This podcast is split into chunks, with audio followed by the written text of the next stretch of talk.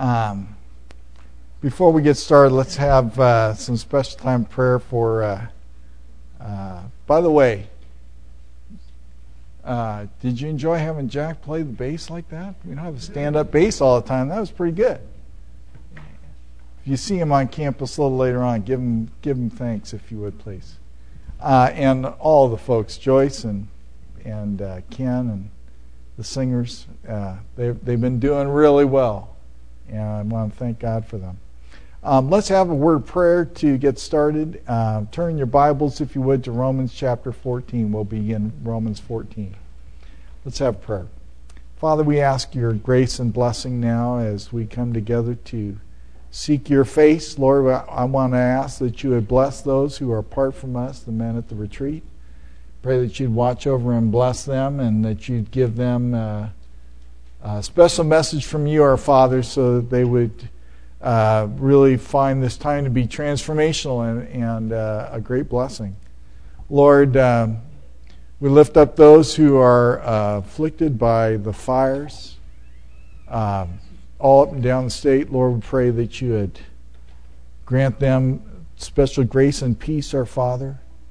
Um, I pray that you would protect lives. And I thank you for the firemen and women who are, who are serving on the front lines of the fire uh, against the fires, Lord. I pray that you would keep them safe during this time as well, that you would protect uh, not only uh, uh individuals' lives, but also uh, uh, that you would have mercy on the animals and, and on the homes, businesses. Lord, we pray that you would grant your grace and protection and blessing there. Lord, we pray that you'd give all of us personal peace and purity in our lives. I pray that you'd make me, make all of us sensitive to what you're doing and to use us to encourage others. I pray that you would use me and others to, in our body to bring people to faith in, in Christ as their Savior through our witness. And that you would provide for our finances. You'd keep people in, in work during this difficult time with the economy and that you would provide abundantly so we'll be able to give from that which you provide to us. We ask that you would teach us contentment. And Lord, we pray that you continue to keep us united as a church family. Lord, now I ask that you would open your, our eyes to your word and that you would be glorified by what we discover there together. We thank you, Father, and ask your blessing in Jesus' name. Amen.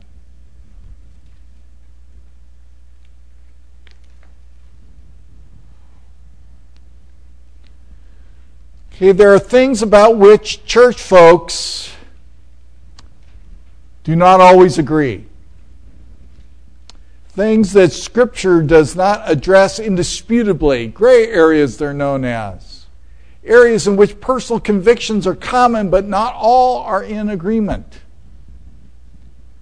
Doctrinal and behavioral uh, gray areas, for example, God is sovereign, but man has a free will. Everybody falls on the scale somewhere, but not everybody agrees. Are Christians allowed to smoke or to drink alcoholic beverages? It's a gray area. Democrat, Independent, Republican. Those were in alphabetical order. Are you glad that the election cycle is over? I have not seen my first ad for 2012 yet, and I am blessed not to have seen an ad for that yet. I must say that President Obama, President elect Obama, who has a huge task ahead of him with all the things that are on his plate, um, it's amazing. Uh, there's great division in our country uh, over a lot of things, and he, hopefully he will be able to bring us together as a country. I will pray for President Obama. I trust you will pray for him too. He's going to need our prayers, don't you think? Um, and uh, we pray our Father uh, to our Father that He will uh, He will draw Obama to Himself during this time. These are areas about which Christians sometimes feel strongly and about which discussion and debate can become heated. I want to give you an example. This is a Catholic church sign. It says, All dogs go to heaven. But not everybody agrees. The Presbyterians responded on their, on their sign, Only humans go to heaven. Read the Bible. The Catholics responded, God loves all his creations, dogs included. The Presbyterians responded, Dogs don't have souls. This is not open for debate. The Catholics responded, Catholic dogs go to heaven. Presbyterian dogs can talk to their pastor. Converting to Catholicism does not magically grant your dog a soul. Free dog souls with conversion. And the, re- the response dogs are animals. There aren't any rocks in heaven either. All rocks go to heaven. I think they were getting a little facetious at the end there. I'm not quite sure. Um, but th- that's the kind of thing that you can see publicly happening in debate between, uh, between believers. Not everybody agrees. I don't know, dogs and rocks. There does seem to be a little bit of a difference there. We are in Romans chapter 14 today, and the context is that we are in the application portion of the book of Romans. Last time I was able to preach last year, we looked at Romans chapter 13, 11 to 14. So look with me at verse 11 of chapter 13, just a few verses above 14.1. And this do knowing the time that it is already the hour for you to awaken from sleep. For now salvation is nearer to us than when we believed. The night is almost gone, and the day is at hand. Let us therefore lay aside the deeds of darkness and put on the armor of light. Let us behave properly as in the day, not in carousing and drunkenness, not in sexual promiscuity and sensuality not in strife and jealousy, but put on the Lord Jesus Christ and make no provision for the flesh in regard to its lusts. Now, this seems to me to be a, a climactic application, but God led Paul to comment on crucial relationship problems which crop up between believers in the body of Christ. The first is found in our passage today, Romans chapter 14, verses 1 to 12. And now take out your, if you haven't taken out your uh, notes already, you can pull out your notes and, and fill in these two blanks. Our big idea for today is stop judging one another and leave the judging to God. Stop judging one another and leave the judging to God. The problem, judging one another. Chapter 14, verse 1. Now, except the one who is weak in faith but not for the purpose of passing judgment on his opinions. Accept one another. Um, passing judgment is diakrises, which is to uh, uh, uh, is not a it's not, actually not a verb. It's it's a noun. It means quarrels, judgments. Um, don't accept somebody just for the purpose of getting involved in quarrels with them over opinions. Opinions or reasonings, diakrises, uh, excuse me, dialogismon. Uh, no man has faith that he may eat all things, it says in verse 2, but he who is weak eats vegetables only. This is a definition of strong and weak Christians. One is faith to eat all things, strong in contrast with the weak one described in the second half of verse 2. The weak one only eats, eats vegetables can't handle the thought of eating meat offered to idols. Perhaps this is a Jew who has come to faith in Christ but still obeys the kosher food laws and particularly uh, wishes to avoid eating anything that's been offered to an idol. Perhaps this is a Gentile who wishes to avoid going back to his or her old idol worship by eating meat offered to idols can understand where people would be very concerned about those things. Verse 3 Let not him who eats regard with a let not him who eats regard with contempt him who does not eat, and let not him who does not eat judge him who eats, for God has accepted him. The one who eats should not despise, reject with contempt, or treat with contempt the one who does not eat. The one who does not eat should not judge the one who eats. Now, my observation is in areas that are gray, in areas under dispute, people tend to think that their own views are the right ones. Have you ever heard anybody say, you know, I probably have the wrong view, but I believe? That's not how people respond. They usually hold the beliefs they hold because they think they're the right ones. Isn't that true? But people have these, these observations because they, they think they are the strong Christian. Whether they eat or don't eat, they think that's the right thing to do and they think it's the strong thing to do.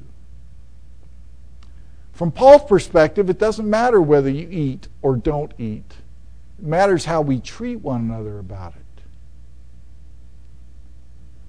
Right or wrong, here is not, uh, right or wrong is not the issue here. It is a matter of opinion. Opinion, not biblical truth and falsehood. To judge or despise the opinions or convictions held by others, to advocate, one, to advocate one's own opinions as better as better than or the uh, right opinions against the opinions of others is legalistic. For me to try and force my non biblical opinions on you would be inappropriate. This applies to all gray areas. For example, alcoholic beverages. The Bible clearly condemns drunkenness. We saw early in verse 13 of Romans 13 let us behave properly as in the day, not in carousing and drunkenness. Again, Proverbs 20, verse 1 wine is a mocker, strong drink is a brawler, and whoever is intoxicated by it is not wise. So, drunkenness, intoxication, is, is, is clearly uh, condemned in the scriptures.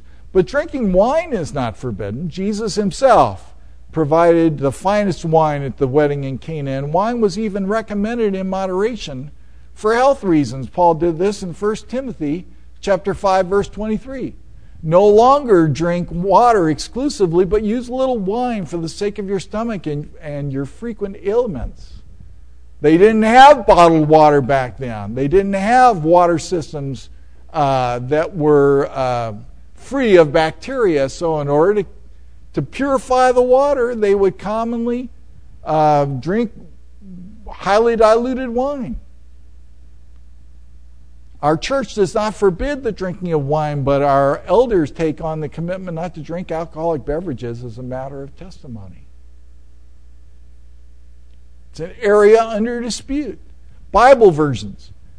I really believe, as a Bible teacher, that a literal translation, the King James Version, the New King James Version, the New American Standard, my own personal preference, is vital for accurate Bible study, and I urge people to consider such translation choice for their use. The Bibles in the backs of the chairs are New American Standard Bibles for that reason. Um, but I shouldn't be legalistic about it. Um, the NIV and the Living Bible and others, concept for concept translations and paraphrases, have their place and they are okay for Bible reading. I would still urge you to have a literal Bible for your Bible study, but but you know what? God can speak to you through these versions. The only Bible that cannot speak, that God cannot use to speak to you is one that is not read. So make sure you read whatever Bible you, translation you prefer. Education options. At least three viable options are available, each with its own advantages. Public school meets college standards or should. Extra costs are relatively low and good poss- there's a good possibility to develop evangelistic relationships That's a good thing. Private school, good quality instructors, uh, uh, good quality instruction, smaller class sizes, but costs are increased. Homeschool, individualized attention for students, that's very good. Controlled moral aspect, but requires added cost and large commitment of time uh, uh, on the parent as instructor. Every family must make a choice. All three choices require parental involvement for their children, for their students to succeed. Have you noticed that's true?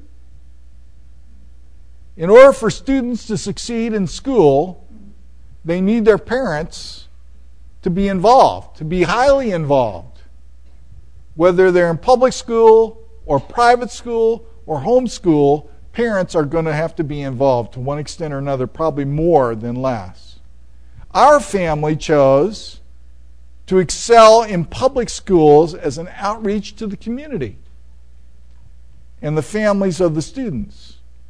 Um, and our kids did excel, and as a result, we got to know their teachers, we got to know their principals, we got to know uh, the superintendent, and we were able to have an impact on uh, the school district and what classes were taught and all those kinds of things. It's a little bit different today than it was when my kids went to school, but we were able to have an impact. But, but that's not for everybody. Other families make uh, other choices and have, have also succeeded and done well. But the point is not what you choose to do, it's how you treat other people who have made other choices. Political philosophy and party affiliations. Everybody has views of one kind or another. I hold strong views. You hold strong views about, uh, about our politics and whom we support and what we choose to support. But I try to keep a lid on, on my views so that they do not become a reason for division in the family or the church family. Uh, in our immediate family, we have people who do not vote all the same way. Makes for interesting discussions when we get across the country to be with one another. Geneva holds my views, at least I think she does. But I prize peace in the family more than I prize my political viewpoints. Do you understand what I'm talking about? If you understand, just feel free to be like one of those little dolls in the back of the car, you know? Yeah, we, yeah, where's Stan when I need him? Where, where, he's at the retreat, of course. Um, I'm reminded how easy it is to slip and to hurt folks who hold different perspectives. We need to be careful about how we do that. The vital thing is not to be legalistic, not to judge the opinions of others, not to despise, that's the word, despise the choices of others. Tone of voice conveys everything. You are told that your daughter has decided to homeschool her son. Your response is, cool. Or your response is, that's really cool. Or your response is, well, that's cool. Your tone of voice says everything about the way that you're, you're responding. We need to control not only what we say, but how we say it. I, I would even go further. You know, animals can tell your emotions when you, you know, fear. They can almost smell fear on you. They can sense fear. You know how animals can do? You know how animals can do that. Well, people have the same kind of detector when it comes to unspoken views that are critical of their views. They can see it in your face, they can see it in the way you hold yourself, they can see it by what you say, you can hear it by what you say and how you say it, every other way. We have to be so careful that what we do, what we say, and what we don't say, we have to be careful that that doesn't destroy someone else whom we love ourselves and whom the Lord loves too. Okay, back to Romans 14, verse 1 and verses 3 and 4. Uh, now accept the one who is weak in faith, but not for the purpose of passing judgment on his opinions. Accept, proslambanis, is to receive, that's the blank there, receive, accept into one society one another. You know, I remember very much what high school was like. It was not a good time. Some people look back on high school days and it was a good time because they were part of the in group. They had groups, you know, everybody was a part of a very identified group when they were in high school. Do you remember that? I remember I remember there were the athletes, the jocks. They were the tough ones, man. They were the ones everybody wanted to be around. Then there were the cheerleaders and the popular people. They were they were they were kind of fun, but they were kind of standoffish. Then there were uh, then there were the slackers. It didn't take much to be a member of that group. And then there were uh, uh, there were the Bible people, the, the the Christian group. They were kind of over by themselves. They wanted to talk to people, but nobody wanted to talk to them. And then there were the brains. There were the, the people who were uh, in the push, the push group. And I got to tell you, trying to pick one of those groups and figure out where you stayed, where you belonged, and so on and so forth, it was very odd. But I'll tell you what happened. I was drawn to Jesus Christ when I visited church because there was a girl I wanted to meet. When she rejected me, I found that the people accepted me. That's the same word. They included me in the group. And I stayed long enough to hear the gospel that Sunday. And I stayed long enough to receive Christ later that morning. And I've never left. That's accepting one another. Verse 3, we have the same word. Verse 3 says, let not him who eats regard with contempt him who does not eat, and let not him who does not eat judge him who eats, for God has accepted him. The reason why we don't judge one another, the reason why we do not despise one another, is because God has accepted him. That's the same word. God has included him. Not into whatever group he's a part of, the popular people, the not so popular people, the slackers, whatever. He's accepted him into the body of Christ, the family of God. We should too. Accepted, that's the blank there for you. We have no standing to judge the servant of another. The servant who is res- the servant is responsible to his Lord. The Lord is able to make him stand to use his choices. Verse 4. Verse 4 says, who are you to judge the servant of another? To his own master he stands or falls, and stand he will, for the Lord is able to make him stand. The big idea is to stop judging one another and leave the judging to God. Whatever we do, it must be we must do it for the Lord. Verses 5 to 8, verse 5. Convictions we are we hold should not be about what God wants, excuse me, should be about what God wants in our lives. One man regards one day above another, another regards every day alike. Let each man be fully convinced in his own mind. A second illustration of different opinions has to do with whether or not to observe special days or not. Colossians 2:16 Therefore let no one act as your judge in regard to food or drink, that's the same thing we've seen already, or in respect to a festival or a new moon or a Sabbath day. If you came out of a Jewish background, you had special days. If you came out of a religious, uh, non Jewish background, you had special days. And people tended to want to enjoy or to, to observe those days. Regards here in verse, uh, in verse 5 is actually judges.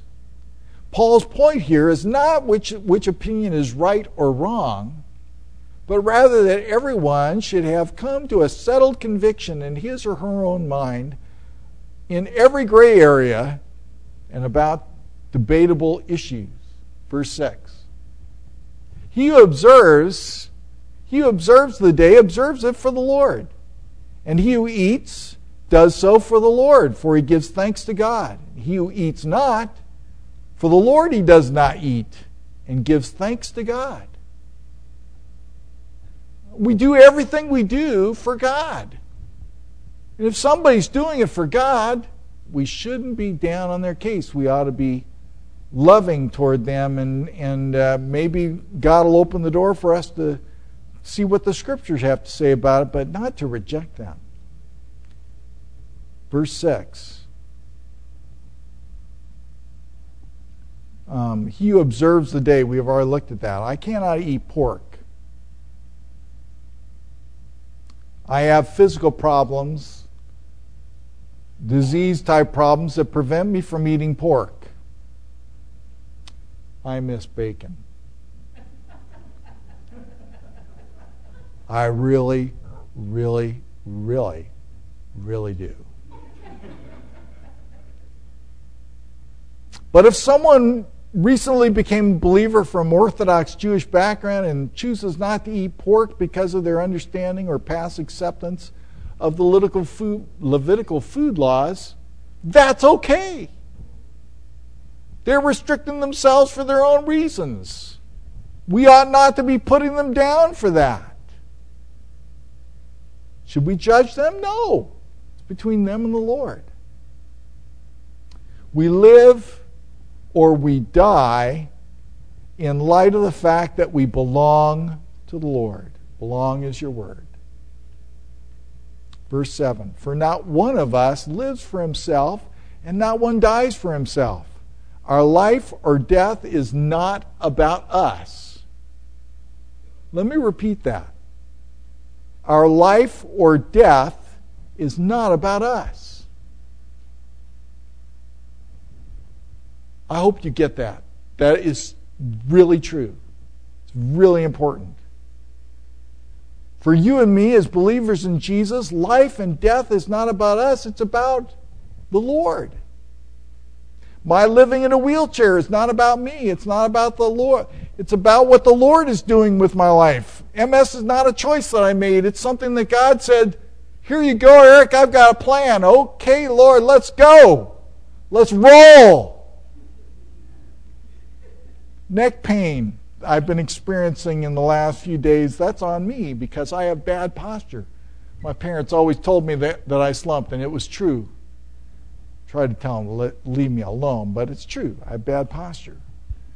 Like to blame it on MS, but I can't completely. And I sleep on my side, so I have a crick in my neck, and it bugs me. I can look over real well this way. Ow, I can't do it that way. That's on me.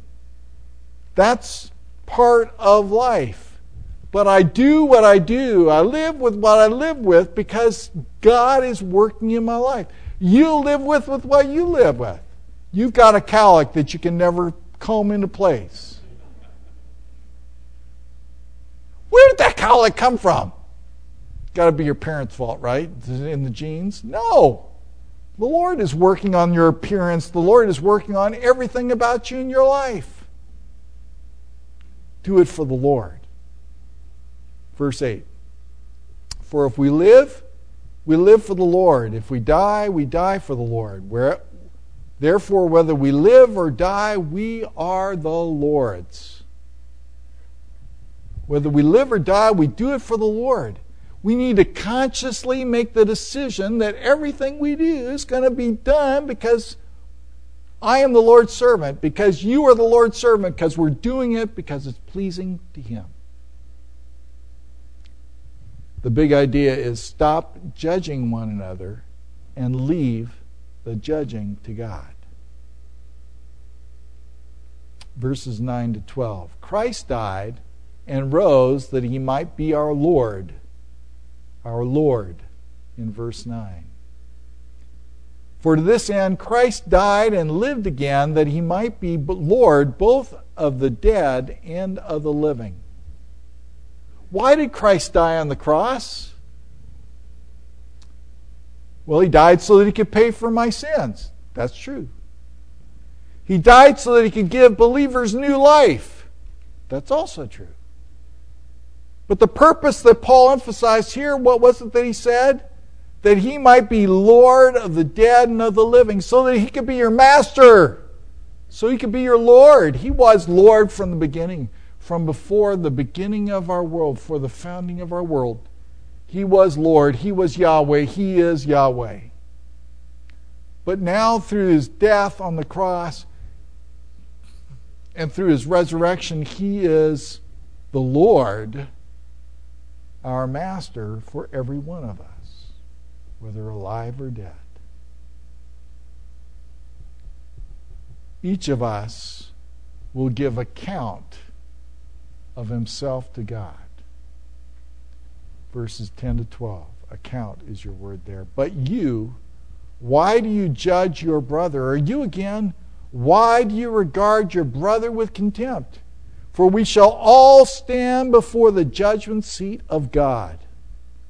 Paul asks these rhetorical questions to get his readers to ask themselves why do I judge my brother? Why do I despise my sister? Why? When the reality is, we will all stand before his judgment seat, his Bema seat, God's Bema seat. Here it is called the judgment seat of God, but God has given all judgment to Jesus. He says in John 5:22, "For not even the Father judges anyone, but he has given all judgment to the Son." The judgment seat is equally identified with the Father and the Son. In 2 Corinthians chapter 5 verses 9 and 10, uh, it's identified with Jesus. Therefore also we have as our as our ambition whether at home or absent to be pleasing to him. For we must all appear before the judgment seat of Christ, the bema seat of Christ, that each may be recompensed for his deeds in the body according to what he has done, whether good or bad. This is a judgment for our works. The bema seat is a judgment seat, uh, judgment on evaluation that God makes of the works of the deeds of believers. 1 Corinthians chapter 3 verses 13 to 15. Each man's work will become evident for the day will show it because it is to be revealed with fire and the fire itself will test the quality of each man's work. If any man's work which he has built upon it remains, he shall receive a reward. If any man's work is burned up, he shall suffer loss. But he himself shall be saved, yet so as through fire. This is not a judgment as to whether or not a person is saved or not. Let me say that again. The, the judgment seat of God, the judgment seat of Christ, is not a judgment as to, to determine who will go to be with God in heaven. It's already been determined because it is, it is something that is true for you whether or not you have trusted in Jesus Christ as your Savior or not. That's what gets you into heaven. This judgment is not about that. This judgment is about how God is going to reward or not reward you for the things that you have done as a believer in Jesus Christ. You can do the right things for the wrong reasons and not be rewarded.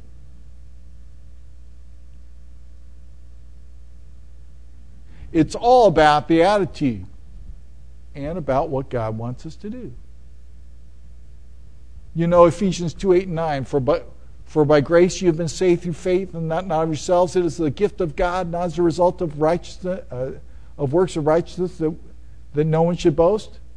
For, it says in verse 10, we are his workmanship, created in Christ Jesus for good works, that we should walk in them. He wants us to do the things that are pleasing to him. He wants to do the thing, us to do the things that he will be able to use in our lives and the lives of others. And those are the things by His grace that He chooses to reward. I say by His grace because there's nothing we can do that pleases Him unless Jesus is doing it in us. I think it's John 15 5. Um, apart from Him, you can do nothing. So, that is what we need to do. We need to live our lives in light of the fact that, that one day we will have our works, our lives will be evaluated by the Lord. at the judgment seat of Christ. Verse 11. For it is written, As I live, says the Lord, every knee shall bow to me, and every tongue shall give praise to God. Whether dead or alive, every tongue will, will praise God. This is a quote from Isaiah 45 23. I have sworn by myself. The word has gone forth from my mouth in righteousness and will not turn back, that to me every knee will bow, every tongue will swear allegiance every tongue will confess, and this is especially true of believers, of you and me. Whether we choose to do so now or not, we will be doing it eventually. Verse 12. So then, each one of us shall give account of himself to God. We shall all give account of ourselves to God. Literally, account is a logos, a word a report, an accounting. You are not responsible for my behavior. Praise God for that. You should be. I will. I, I am not responsible for your behavior. I'm okay with that. It's good. We will each stand for our own behavior, and it will be judged by the Lord. Thus, stop judging one another and leave the judging to God. God's judgment of us as believers is coming. That should give each of us as believers pause. Something it's something about which we should reflect. Am I living in such a way that I'm pleasing to the Lord? As a believer, I will reside forever in heaven as one of his children, but but there are, these judgments are an indication that there's more, there's reward. There's, there's reward for things that please the Lord. I want to live my life in a manner that pleases the Lord and for which, if He deems it worthy, He will be able to reward me. I want to do that. Uh, I hope you do too. I don't do what I do because I'm keeping a list. Well, now God's going to have to reward me for that. And I want a reward for that one. Yeah, I better do that too. If I think if you make a list like that, doesn't that disqualify you from getting? I think it probably does. But if we're seeking to please the Lord, if because we love the Lord, we want to do the right things, I think that He will choose to reward us for those things. I, thank God that He's the one that determines that because I would make a very poor judger of what is right and wrong. And I will probably be surprised by the, I will not be surprised at the loss that I, the things that get burned up when I'm judged. But I will be very blessed to see the things that He chooses to reward me for. I think that we will all be surprised. But we need to make those choices. We need to look for those things in our lives that are a matter it's a matter of pleasing Him, a matter of obeying Him that will please Him. Ah, I preached about rewards, and it's in the RBC website archives in 2000 2006. They let me preach like once a year, usually at the men's retreat. So look for those if you're interested. Are you ready to answer these two questions? I want to ask everybody that here today. If you died tonight, would you go to be with God, with the Lord in heaven? Well, I love hearing that. That is so good. Well, what would you tell God is the reason why He should let you into heaven? Let me give you several suggestions. I, I, I did the best I could.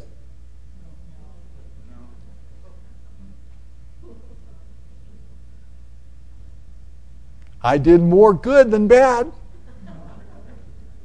I went to church. I read my Bible there's only one answer that's going to be received and open the door for us to be able to go into heaven. Jesus died on the cross to pay for my sins, to give me eternal life as a gift. And I received it through faith. There are lots of ways of saying that particular statement, but that's it. It's Jesus, not me. I just received what he did for me. I don't know where everybody is here. I can't look into your hearts, but perhaps there's someone here who needs to make that decision today. You can make that decision and you can express it to God even now as we pray. Let's close. Let's pray. Heavenly Father, you know where everybody is and where every heart is. I pray that you would open now our hearts and communicate. Lead us, talk to us, move us to have trust in Jesus as the Savior, the one who died for us. If you need to receive Jesus as your Savior today, if you've never done that before, I urge you. I'll give you a chance to pray as I, as I lead you. Heavenly Father, I'm a sinner. I deserve to be separated from you forever. But you loved me and you sent Jesus to pay for my sins.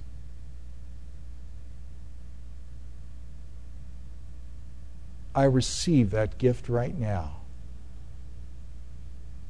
I am trusting in you, Jesus, to save me by what you did on the cross.